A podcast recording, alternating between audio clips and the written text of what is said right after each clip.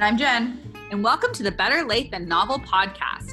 On today's episode, we discuss the return of Joe Goldberg, Good Night Moon in the COVID era, and then we travel to book worlds that we wish were real before finishing up with the books that we've been reading.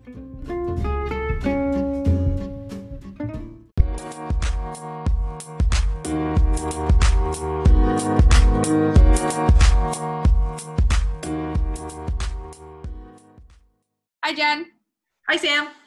How are you on this August day? Enjoying the tail end of summer. Goes by too fast. Doesn't it? Um, we're really, there's lots going on in the world, which you can uh, tell. Um, shall we talk book news? We should. There's there's some stuff going on. It's still pretty quiet. Um, but I know you'll you'll be excited about this first piece of book news. I'm ready. Um, yeah. So there's a third book coming in the You series. So Caroline Kepnes has announced the third book will be released um, soon. She didn't give an exact date at this point. Um, but essentially she gave out some details of what it will be about, and Joe is on the move in this book. Uh, so he essentially is going to relocate to a small town this time around uh, for a fresh start, because we know that goes so well for him. Yeah, he really needs, that's a really smart move for Joe, to go to a small town where everybody knows everybody before he starts murdering people um, exactly. while he stalks somebody new.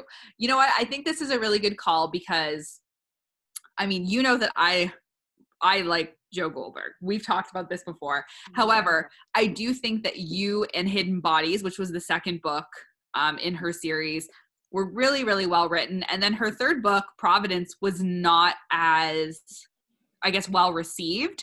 Okay. I personally liked it. Like, I thought it was, um, but it was very, very different. It was like, kind of like supernatural vibes. Like, it was just something completely different. And I just okay. think that people were kind of like, I guess, disappointed because what they wanted was a third book in the trilogy, right? Like, that's yeah. what they needed. So I think this yeah. one is going to be a good call.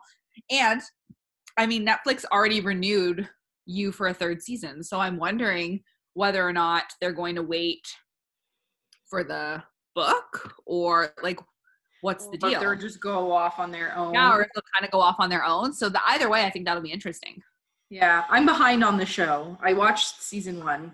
Oh my gosh, it's so good. Season two is so much better. Was season two, though, Hidden Bodies, did they use the book or did they go off on their own?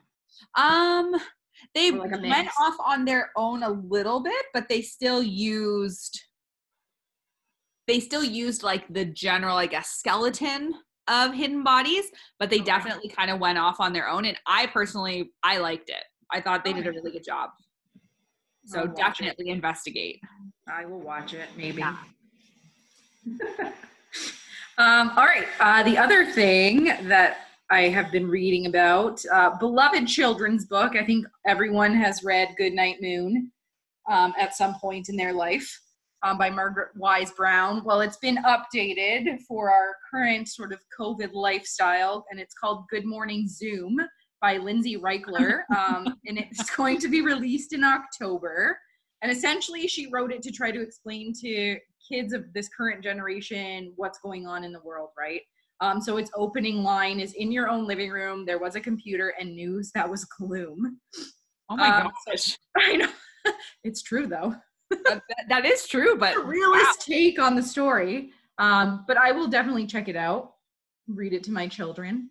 Yeah, so, that's actually kind of interesting because I feel like that would be really difficult. Like, I don't have any kids, but I think hearing... I mean, hearing like from my friends that have kids and like, this must be difficult to try to explain, I guess, like what's going on, right? Because yeah. you can kind of only say like, well, people are sick, but it's kind of hard to like, how do you, I guess, rationalize what's going on, right? Like it must be tricky. Yeah. And like the lack of routine, right? They were, if they were in daycare or school and suddenly there's nothing and they're just home every day, all day yeah. over and over. Um, Yeah, it's it's hard for sure. So I think this is a great tool for kids, and, and it sounds really cute. Yeah, that does sound cute.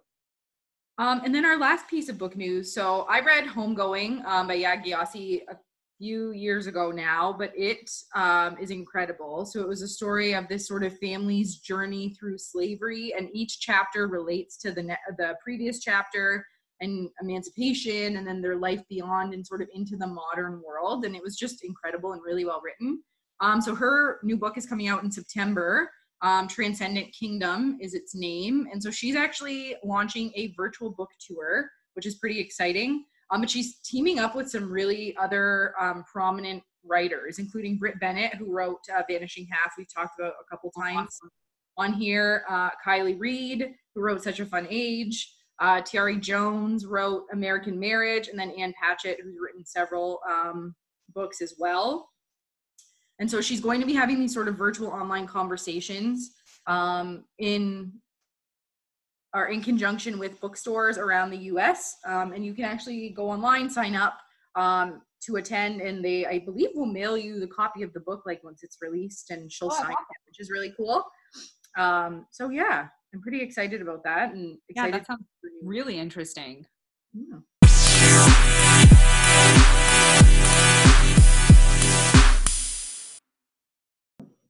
So this week, uh, we wanted to do something a bit more, you know, lighthearted, kind of a fun topic, and we got talking about, you know, what that might look like, and we talked a little bit about um, book worlds, right? And when we read a book, what world do we like to get lost in? Do we wish we could go and visit, that we wish we could be a part of? And maybe some book worlds that we want to steer clear of and don't ever want to actually go into um, for fear of our lives. Yeah. I think so, the interesting thing about book worlds that, I mean, I find most interesting when I'm reading is I think, obviously there's some books where you have, you know, you get lost with the character stories and you become invested in the characters. But then there's other novels where almost like the setting sort of becomes another character. And those are the books that I think I find the most interesting, where you almost find yourself, I mean, I know I, when, sometimes when I'm reading books, I almost find myself like pausing, wanting to Google things, like almost like when I'm watching a movie or a documentary where you kind of want to like pause it and be like, okay, I want to look up like what's going on in this section. When I'm reading a book and I find myself wanting to do, to do that, where it either feels so real or I'm so interested that I want to know more about like this element of this world. And then it's stupid because obviously you can't, because it's not real. So unless people are writing fan fiction or something like, yeah. And it's, I also think it's interesting because some of these book worlds, Um, which we'll obviously talk about, but the authors, they kind of give, uh, or they, I guess, pick up on how much people want more information, and then they sort of give, you know, as much as they can to the book world. So then you can kind of start piecing those things together. So yeah. I think it's really interesting. Definitely. So we, I think we both agreed with the first one here, um, for sure. Uh, Wizarding World from Harry Potter, without a doubt. And this one I think is a little bit different because technically you can kind of go there, right, with Universal Studios and what they've created and done yeah. um, at their theme parks. Um, but I would sign up to go here in a second. Honestly, I, I still sort of feel like, you know, there's a chance. Like, we don't know. Like, you know? like Where's maybe, my letter? Exactly. Where's my letter? Hand it on over. Um, I think that this one's interesting because obviously, um, which, you know, the author, problematic as she has become, yeah. um, in the past, uh, you know, released a lot of, I guess, companion articles and companion, yeah. you know, tweets and whatever, like co- sort of adding on to the world, which I think is sort of an interesting way to continue it and to kind of keep it alive, is kind of by adding those things. But really, it is one of those books that as you're reading it, it really does, like, you are transported to another world. Like, it oh, yeah. does do a really good job at sort of kind of, I guess, crossing the line. And the fact that it's in our world still, I think, is what makes it most effective, is because you really do, when you're reading it, kind of have that like, well, maybe, I don't know, like, which I think is really fun when you're reading a book, when it sort of transcends even what you know about reality, where, you know, you're kind of like, maybe, like, yeah. maybe if I tap this wall, I hit exactly. just a couple times, or I turn this knob, or whatever it is. So, I mean, obviously you have multiple places that would be ideal. Where do you think would be like your optimal, like if you could choose one place in the Wizarding World of Harry Potter, where would you go? Diagon Alley, like I said mm-hmm. earlier. Do some serious shopping. You want to purchase some wizarding. Yeah. Treats. Go to Fred and George's joke shop. Yep. Ollivander's. Yep. All of them. I'm, I feel personally like I would like to go to Hogwarts. Um, it, I feel like it, it would be a very nice Christmas location. True. You know, Christmas True. At Hogwarts, uh, nice and cozy, sit by the fireplace, you know, all about it. Love that life. Have some butterbeer. Perfect. Get your butterbeer and cuddle on in. um, is kind of similar, I guess, maybe a little bit, Wizarding World. Um, connection to our world. We talked about Narnia. Um, again, hidden door gets you to where you need to be. I said it's kind of like going a little bit like to Westeros from Game of Thrones uh, without the threat of constant death or decapitation. Exactly. Sort That's of a sim- similar vibe without without the doom and gloom. True. Very true. Child-friendly. Child-friendly Westeros. Child, yes, child-friendly. P G um, version.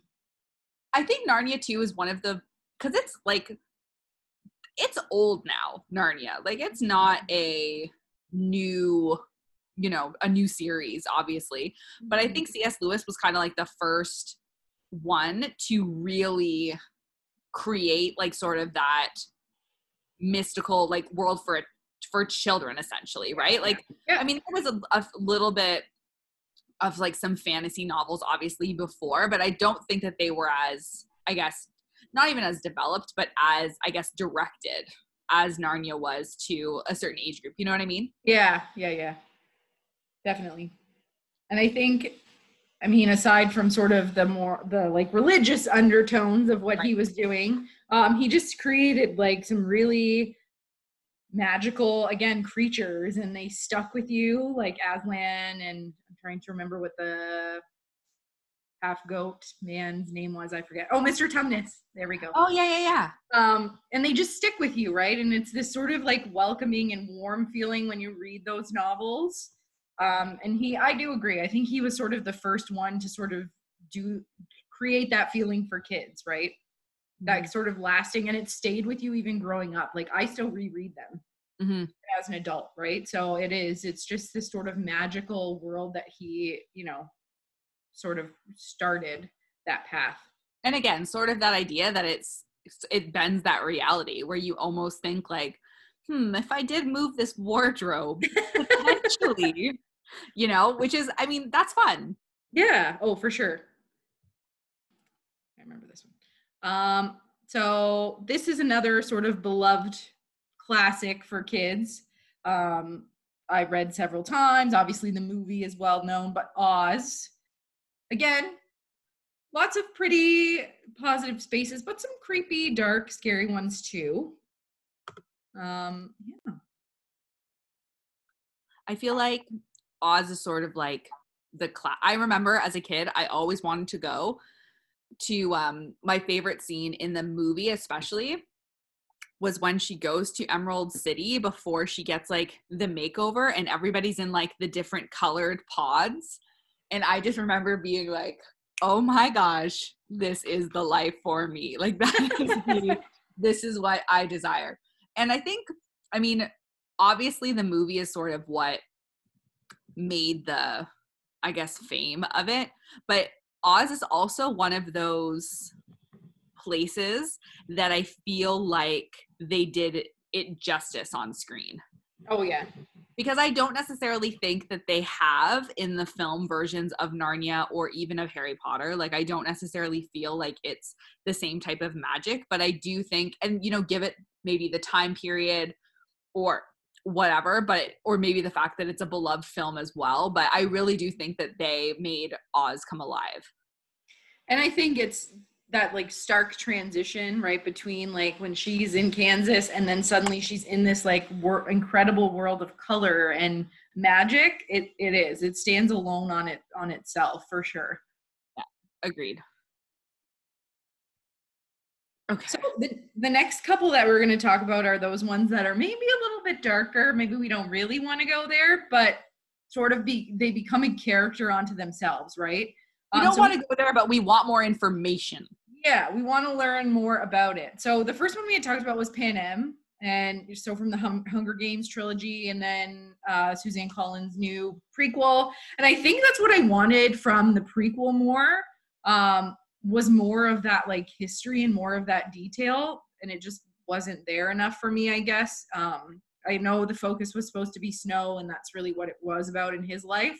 But I wished for more history of, of Panem itself, because it is such an interesting place. And how did it get there? Well, I think that's the thing, right? When we're looking at like those post-apocalyptic worlds, they acknowledge the way that the world was before. And they acknowledge like, obviously like the world that we know now, but then there's not really a development of how they got to where they got to. And I think that that's like that morbid sense of curiosity. That's where that kind of peaks in, where it's like, okay, well, how did you get there though? Like, I want information of like how you got from A to D, right? Like what happened yeah. in the middle. Yeah. Um, and I think that that's kind of what Panem is missing. Yeah. Now, Panem is tricky because you obviously are going to be in big trouble unless you're in District One or District Two.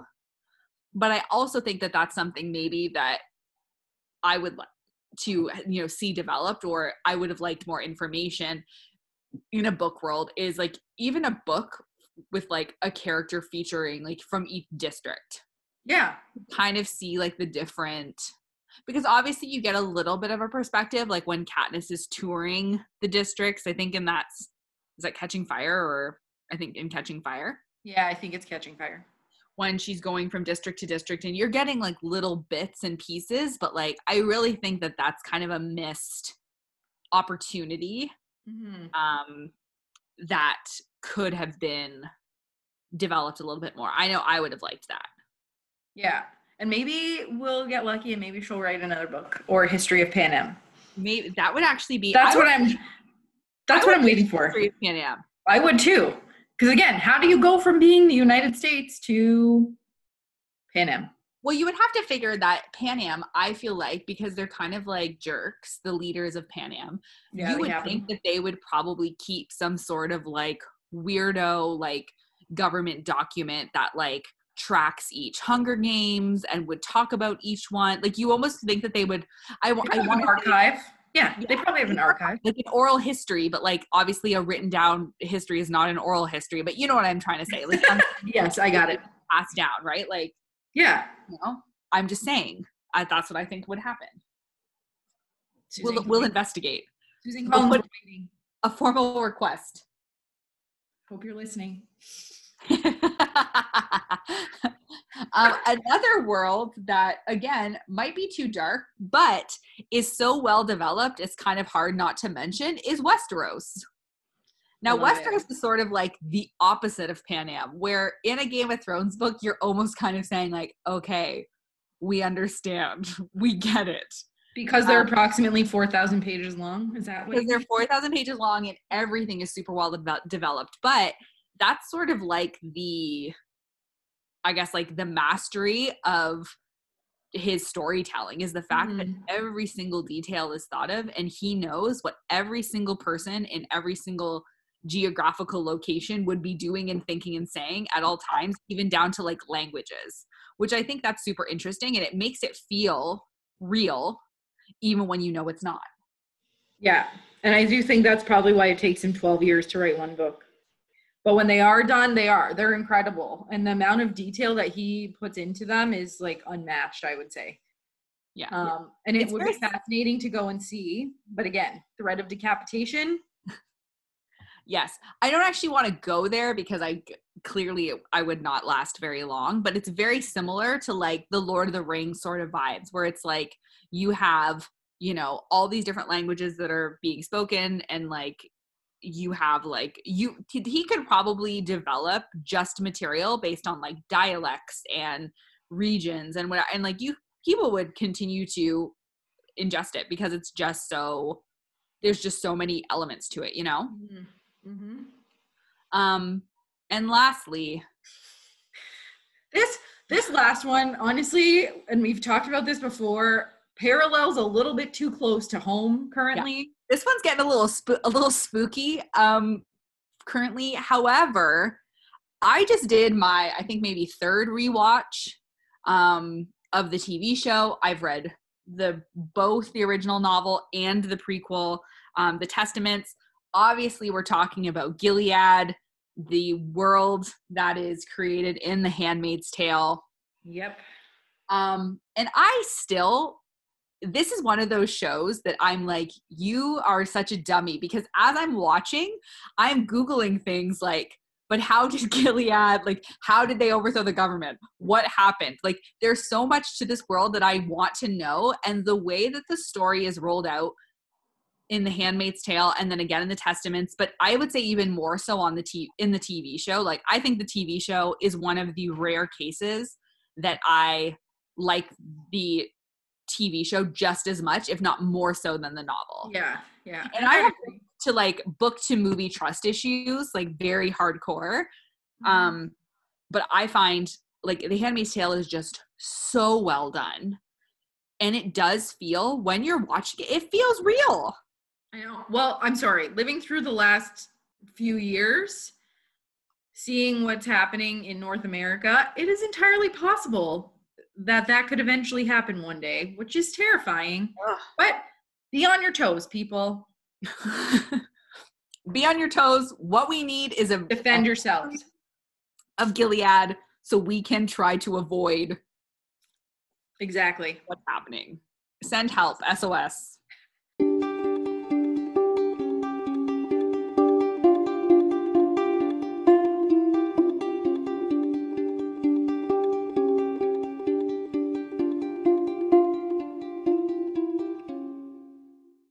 So Sam, what have you been reading?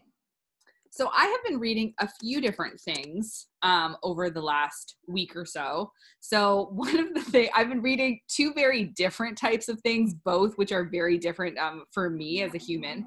Um, so the first thing I've been reading, which is no surprise to you or to anyone, is Finding Freedom. The um, Yay! um, yeah, not memoir, um, biography, whatever. So I've been reading that. I've been kind of reading it um, slowly because there was so much media coverage, like so much when it first came out, that I kept getting like spoilers of it. So yeah. I wanted to wait for things to, I guess, kind of calm down. So I finally got my copy. It came in the mail. So I'm, I've been reading it um, just kind of like a little bit. So I'm kind of going to kind of sit down and like really dive in, because things seem to have quieted down a little bit. Um, but now I feel like I have to read a little bit fast, because I guess the palace has started to like refute some of the content. What? Drama, because I have not seen that. Oh my goodness. Never respond to anything. So I guess um, Buckingham Palace specifically has reached out to refute a few different moments in the book. Um, so yeah, so I'm really excited, because a lot of the podcasts I listen to, like I listen to the Royally Obsessed podcast, and I listen to the Air podcast, and I listen to uh, Pod Save the Queen, and most of those podcasts are kind of going into like a Finding Freedom, I guess, breakdown. So I've been waiting so I can finish the book to catch up on those. So that's one of the things I've been reading. Um, and the other thing I've been reading is a um, like a corny romance novel um, based on the show from Netflix, the Sweet Magnolias T V oh, okay. show. Okay, yeah, yeah. Um, so it's I read the first one, uh, which is called Stealing Home, and it's by, the author's name is Cheryl Woods. And essentially, I guess, season one of the T V show is like book one, two, and three of this series combined. So I've been reading book one, and I mean, the series is like almost cringeworthy. Like it's, it's super corny, and it's really, it's, it's bad, but I love it. Like I just, you know, it's like a Hallmark movie. Yeah. Yeah. Nice. You need those. You need those sometimes. It's nice. It's comforting. And I had been reading a lot of uh, doom and gloom prior to this. So it's kind of nice to have a little bit of a break either way. So I've been reading that one. What about you? What have you been reading, Jen? So I finished um, an arc uh, that I talked about when we talked about August releases, because I just started it at that point, called Songs for the End of the World um, by Selima Nawaz. So she's Canadian. This is her second novel, I believe. Um, but eerie A F, let me just tell you. So there's like a forward at the beginning of the book that says this book was written between twenty thirteen and twenty nineteen, because when you start reading, it takes place in twenty twenty, the height of a global pandemic. Perfect. With a respiratory illness, very, very similar to what we are seeing currently right now. Like, the reality of what we're in versus what's happening in this novel was way too creepy. Like, masks, social distancing, people getting angry and coughing on other people, threatening to get them sick. Like, all of it was like a deja vu moment as I read the novel. I'm not going to lie. What you're saying is this author is a psychic. Honestly, is she Nostradamus? Is she a psychic? um, what is she? I don't know. But it was incredibly well written. I loved it. And it, it was very similar to the, in the situation that all of the chapters, and like I've mentioned with Homegoing, like each chapter related to the previous one. So she intertwined all these characters and all these people um, really, really well. But it was just creepy how like accurate it was. And then at the end of the book is an interview with her that they did in March, um, because this had all started, right? So kind of talking to her about, what did you do, essentially? How did you like, know? How did you know this was happening? Uh, so it was really interesting. I really liked it a lot. Um, and it's out, or no, it comes out on the twenty-fifth. So it comes out next week. Awesome. Um, and then I just started Home Before Dark. Riley Sager is like one of my favorite authors, so I'm pretty excited. It's a ghost story. Maybe I won't sleep anymore. We'll see. Whatever. You know what? There's enough horror going on in the world that I feel like you can handle anything, Jen. I'll just risk it. Okay.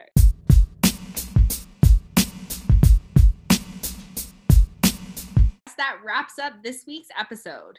Thanks for listening. Until next week, pick up a book off your shelf and get reading. After all, it's better late than novel.